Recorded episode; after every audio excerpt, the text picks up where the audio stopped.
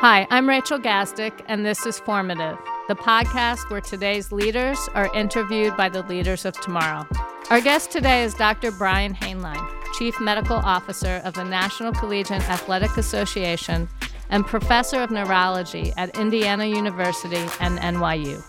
He has also served as the Chief Medical Officer of the U.S. Open Tennis Championships and the United States Tennis Association. Actively involved in sports medicine for over 30 years, Dr. Hainline has built a career on supporting the physical, emotional, and mental well being of young people. We are so pleased he is continuing his work with us today. And now to my student co host, I'm happy to welcome back Jake from PS 175 in the Bronx. Jake did a tremendous job interviewing former U.S. astronaut Dr. Charles Camarda. So I know he's going to do great work leading our conversation with Dr. Hainline. Jake, how are you feeling about today's interview? As always, I'm a little nervous, but again, I'm extremely excited. All right. Well, Jake, without further ado, I'd like to introduce you to Dr. Hainline, and why don't you take the show away? I think it's a pleasure to meet you today on this fine afternoon or evening. I don't know the time right now. Yeah, it's great to be with you, Jake. Thanks for taking the time. I'll start with like a fun little question. So I read that you were born in Indianapolis or moved there. So I was wondering if, if you like Indiana Jones. Yeah, so I was actually born and raised in Detroit and pretty much have been in the Midwest most of my life, except I moved to New York for professional reasons for my training. And my current job is in Indianapolis. So I kind of live in two places, Indianapolis and New York. But with regard to Indiana Jones, um, what I like about Indiana Jones is he's very decisive. And so um, if there's a lot of confusing issues going around him, he's just going to take care of things as he needs to. Yeah, I, I also like, I also love Indiana Jones and I wish I could go on his adventures. That would, that would be fun. Yeah, he's definitely exciting. You know, I like to believe that we all have an Indiana Jones inside of us, and it may not be chasing a gold nugget in a in an exotic place, but it might be chasing our dreams in a way that others have it in it. And the journey is just as exciting as his, but you know, might not make hundreds of millions of dollars on a TV screen. That's the only difference. so, what is your earliest memory of your job, of being at the NCAA? Well, you know, I'm the first chief medical officer for the NCAA. So even though the organization has been around since 1906, they just created this position. And my first memory is arriving here on the job, and there was a, a desk and a computer and nothing else. I remember I just went through my metaphorical Rolodex and started calling people and saying, Hey, how can we collaborate together? And so in some ways it filled me with anxiety because I said, I really have to do this right. Wow. I, I would never imagine having to like go go up to your job at the, as a chief medical officer, but then all of a sudden you're just you're, like you just empty. Everything's empty. It's just you have to create everything. All you have is a computer and whatever. And wow, you really turned it around. Well, you know, I wouldn't say it was me who turned it around. I, I, would say it was really a collaborative effort. And so when I made all those phone calls, it literally was not just to all my colleagues, but I, I cold called a lot of organizations like the leadership from the American Medical Society for Sports Medicine or the leadership from the National Athletic Trainers Association. In my former jobs, I really didn't have contact with these individuals. And I said, hey, can we just strategize on a way where we all collaborate together and we figure out what's best for college sports and and really thinking about college sports as a public health matter and so it was a, a, a huge amount of outreach and and ultimately i would say anything that happened was a result of a, a great collaborative effort so I know that you obviously have like three jobs, like like two teaching jobs and job at, at uh, the NCAA, and when I was thinking of having a dream job, I actually wanted three jobs as well.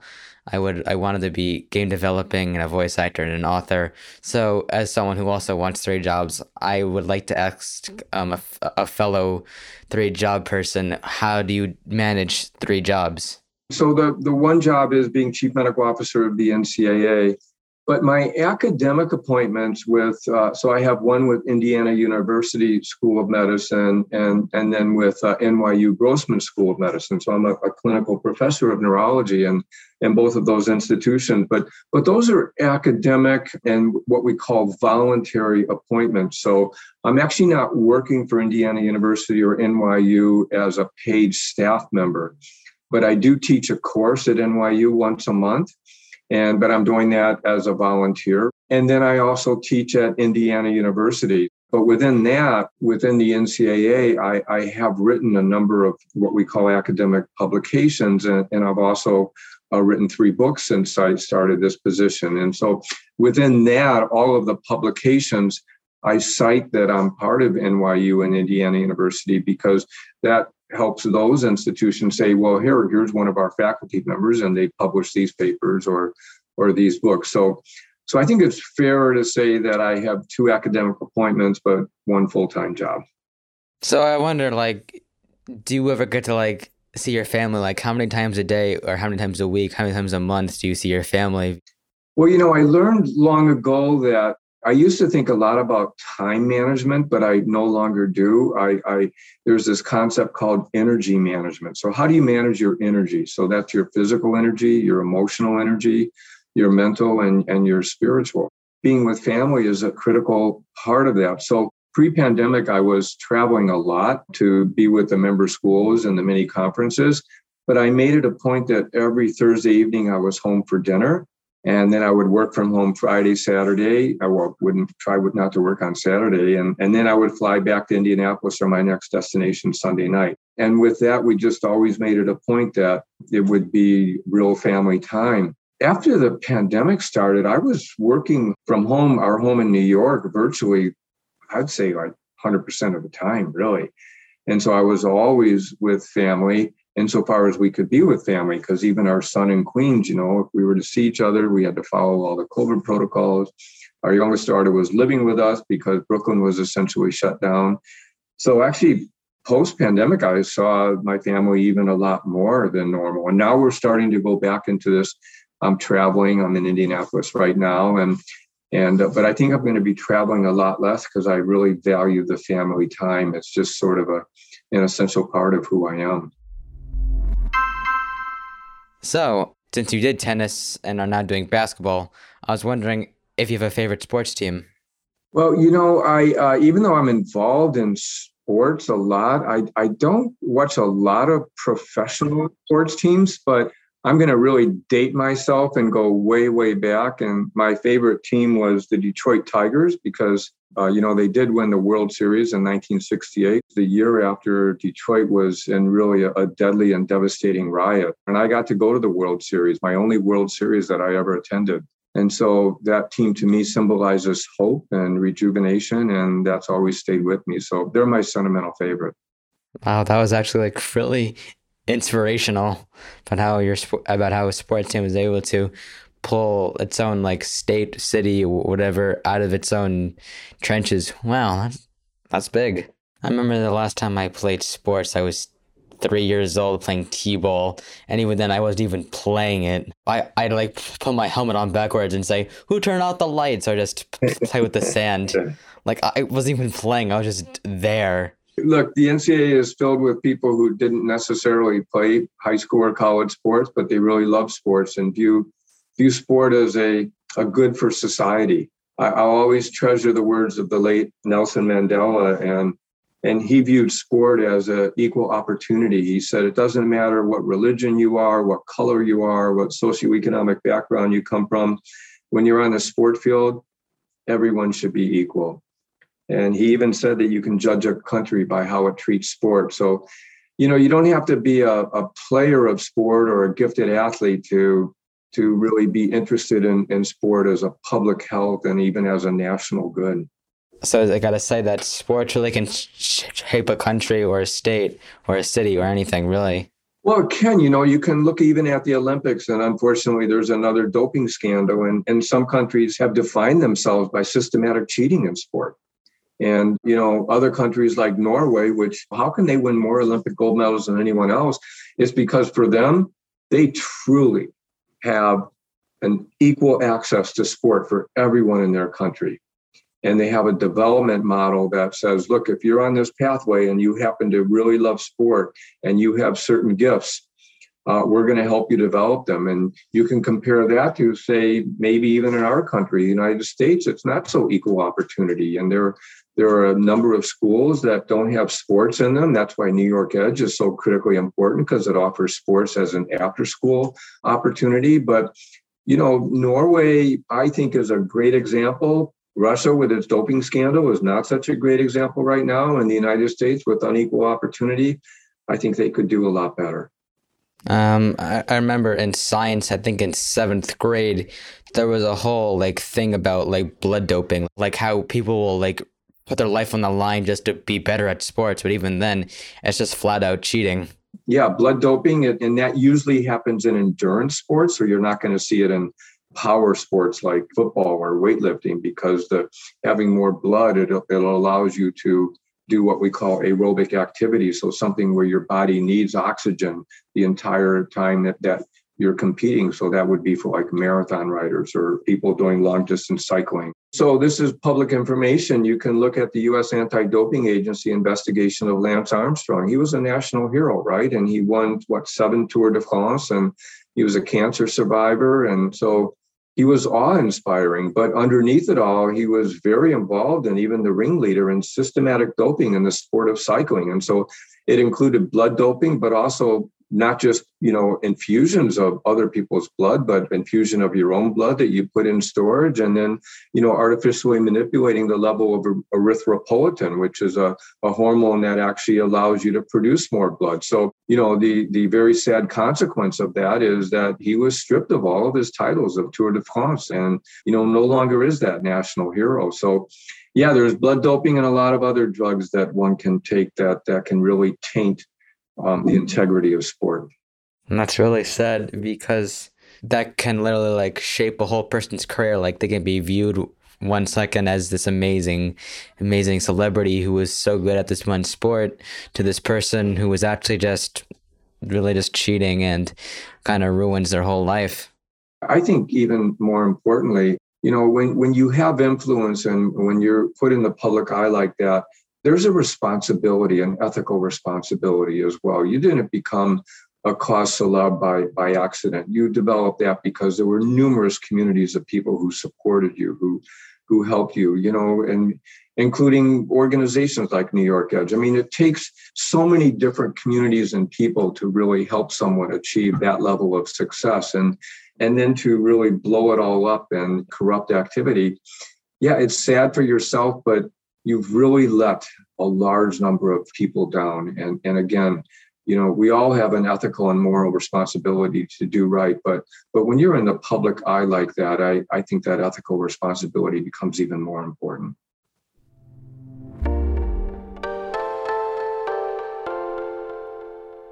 I was wondering if you could tell us a little bit about traumatic brain injury because I remember my dad always tells stories about how when he played football in high school or college, I remember, I think it was high school, where he was actually told to grab the ball and run like a missile. So meaning your head will be out like that, and while you're running around, and that's how he got so many concussions. And I learned, well, I didn't really learn, but like I kind of got more info that your brain w- w- was literally like bashing against your own skull, and that definitely shouldn't be happening. So I was wondering if you could tell us about traumatic brain injury.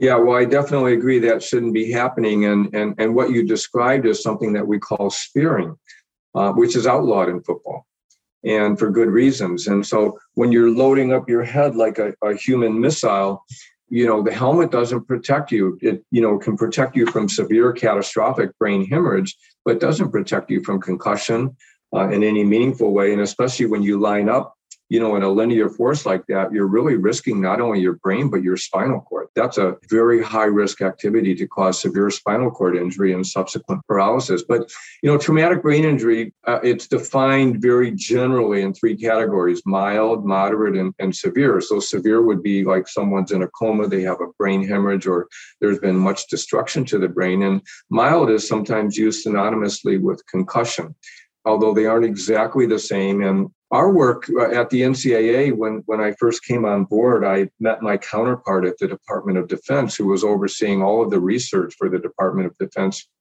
on concussion and other forms of traumatic brain injury. And you know, we realized in the military in Iraq and Afghanistan alone that there were over 350,000 traumatic brain injuries that occurred just from those two wars. And the majority of them were concussion. And when you look at it further, the majority of the concussions were not from blast injuries and bombs. They were they were actually from, you know, traumatic encounters, very similar to what happens in a lot of sports, not just American football, but but wrestling and even baseball, basketball. So any contact sport, there's a risk of concussion. So what we did early on is, is, we collaborated with the Department of Defense and agreed that we really don't know much about traumatic brain injury. In fact, we know very little about it. The press was saying all sorts of things that were really incorrect. So we're we are now 8 years into a study. It's the largest concussion study ever done in history where we've looked at over 55,000 athletes and cadets. And we're expanding that study over the next 20 years. So it'll be the first definitive study to really understand traumatic brain injury in sport and in the military. And even now, as a result, we've made several modifications to policies and education as we're learning more and more about this. So, and for right now, we, we have not concluded that any one sport that's at least an NCAA sport should be banned because there are safeguards and policies and ways to play a sport properly. And USA Football, which is the youth national governing body, they have put together an American development model. They call it the football development model, which says all your activities in sports should be developmentally appropriate. So that might mean, you know, if you're playing football at age eight, maybe you shouldn't have a helmet on because you shouldn't need to have a helmet and you should learn to use your body properly. And then, you know, when do you introduce a helmet? And you should never be leading with your head. So there are ways to really look at every sport and do what's called developmentally appropriate activities. And that's really the safest way we know how to play sport. Yeah, like like as like a young kid at like eight years old, you really should be worrying worrying about like a brain injury because you're still young. There's nothing like nothing like really bad is gonna happen to you. But if you're like an, a football player, now when you're in like your 30s 40s you know that's when your body starts to become a little weaker and definitely won't be able to protect protect you from those very serious brain injuries yeah, so so that it's it's a very very important question, and uh, you may be referring to this entity called chronic traumatic encephalopathy, which is a neurodegenerative disease, and we're really now just starting to untangle a lot of what that means. Because on the one hand, there have been several football players who have been described uh, with this condition, on the other hand, there are now numerous people who have never played football, have never had any traumatic brain injury in their life, who have the same condition. So, what do we do with that information? And one of the things that we're doing in our study is, is we're looking at a lot of other issues that can lead to a brain degeneration. So, for example, drug use or alcohol use or developing diabetes, obesity, hypertension, those are probably the strongest risk factors other than genetics for developing some sort of brain degeneration. And a paper was just published. It's what's called a systematic review of the literature. So they looked at all of the world literature and they found that football players who were uh, in their fifth and sixth decades of life compared to the general population were healthier. So we need to understand this better. And it doesn't mean we have to wait 30 years for that, because even right now, there should be every attempt to avoid head trauma in football because it really has no place. If it happens accidentally, just like it can happen accidentally in wrestling, in ice hockey, in riding a bike, well, you know, you want to always differentiate uh, those two. But we have to be clear that the methodology that leads to certain conclusions is actually the correct methodology. You mentioned like literature being published, so I was wondering if you could like tell us about the books and scientific journals that you've published yourself. So I've published or been an editor of nine books. I think the one I'm most proud of it was my eighth book. It's called Sports Neurology. And it's part of this series of academic neurological texts called, you know, the Handbook of Clinical Neurology, and I co-edited it with Robert Stern. And he's the co-director of Boston University's Chronic Traumatic Encephalopathy Center. So we decided to take a very, very deep dive into all aspects of neurology and sports. So not just head trauma, that's neurology, but spinal cord damage or peripheral nerve damage or muscle damage or mental health aspects and or what if someone has a neurological condition like epilepsy? Can they play sport? I think another book i was really i am really proud of it's the first book i co-authored and and it was in 1989 it was called drugs and the athlete. And that was before there was a world anti-doping agency and there were a lot of questions about drug use in sports so it, it became a pretty important uh, academic book and actually led in many ways to uh, much of what the World Anti Doping Agency is today. So, yeah, it's fun. You know, writing is fun, and there's nothing quite like after you've been just, you know, spending countless hours writing, editing, writing, editing, rewriting, re editing, and so on and so forth. And then you finally hold the book in your hand and and it's just kind of it's, it's like just a magical moment where it all seems worthwhile so you mentioned how there's always like editing, rewriting, rewriting. Since I also want to be an author in the future, I would like to know if you can tell us the whole entire process or maybe just like a little bit of the process of being an author. You know, I'll cite not someone who's my favorite author because he writes like really scary books. His name is Stephen King. And he's a prolific writer, whether you like his genre or not. He's a prolific writer, and, and many people consider him to be a, a brilliant writer but he wrote a book called On Writing. And he talks about the whole process. And basically, he says that what my final product is, is maybe going to be 20% of what I originally started off with. And so you write and you write, and then you look at yourself and say, well, what's really necessary here? You know, for me, it depends on my mood because sometimes my writing, I actually am walking around the house or walking around a park and dictating. And these are all my thoughts. And other times I'm alone and and I just start handwriting on a piece of paper. And other times I'm in this like really uh, you know this mindset where I feel like everything can just come out of me and I'll just go directly to my keyboard and I'll type everything out. So so a lot of it is the mood process and a lot of it is okay i'm going to just put together a stream of consciousness bunch of thoughts right now and i'll come back to it and see what makes sense and other times it's being very rigid and saying okay, here's the outline and I have to follow it. So, you know, I don't think there's one right or wrong way. It's you just have to kind of decide, I'm just going to give it a try and I'm just going to write. And then you'll find your way, or, or like me, you'll find multiple ways depending on, on the mood. I, I tried reading Stephen King's It since I watched the movie, but like, I was like, I don't feel like reading over a thousand pages. That's too much work. So, since is like the last question before our wrap up question, what is your experience with working with professional athletes? Since I know that you were with like tennis, I was wondering if you ever worked with like Serena Williams or someone like that. Well, so I would never actually divulge who I worked with. I consider that very sacred space. So, anytime we're doing any sort of medical work, you never let others know who you're working with. And but people have certainly seen me with athletes and so forth. And and so i'll say that brings me to probably the most important point i'll make about professional athletes and working with professional athletes. They're human beings. And many of the professional athletes they're young and they may not have developed fully from a maturational point of view but in the public eyes they're expected to be gods or goddesses and you realize when you're working with them they have the same needs they have the same emotions they have the same doubts they have the same trouble with relationships as everyone else.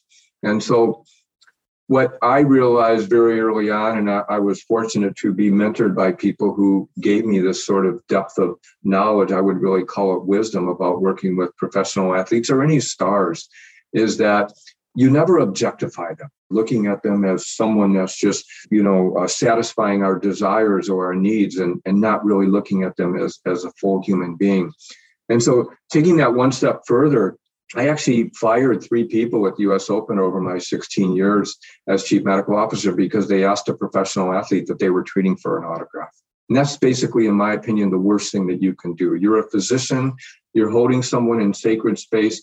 And when you realize when you're working with anyone that you're treating medically, their primary emotion is fear. They're afraid something might be wrong with them, or they're afraid that they're not being validated. And then when all of a sudden you ask for an autograph, you're objectifying them as as someone that's serving your purpose, and you're not there to work with them. So you realize these are individuals who are incredibly gifted in one sphere of their being. So they're gifted in athletics, just like you could work with a gifted writer or a gifted comedian or a gifted actor.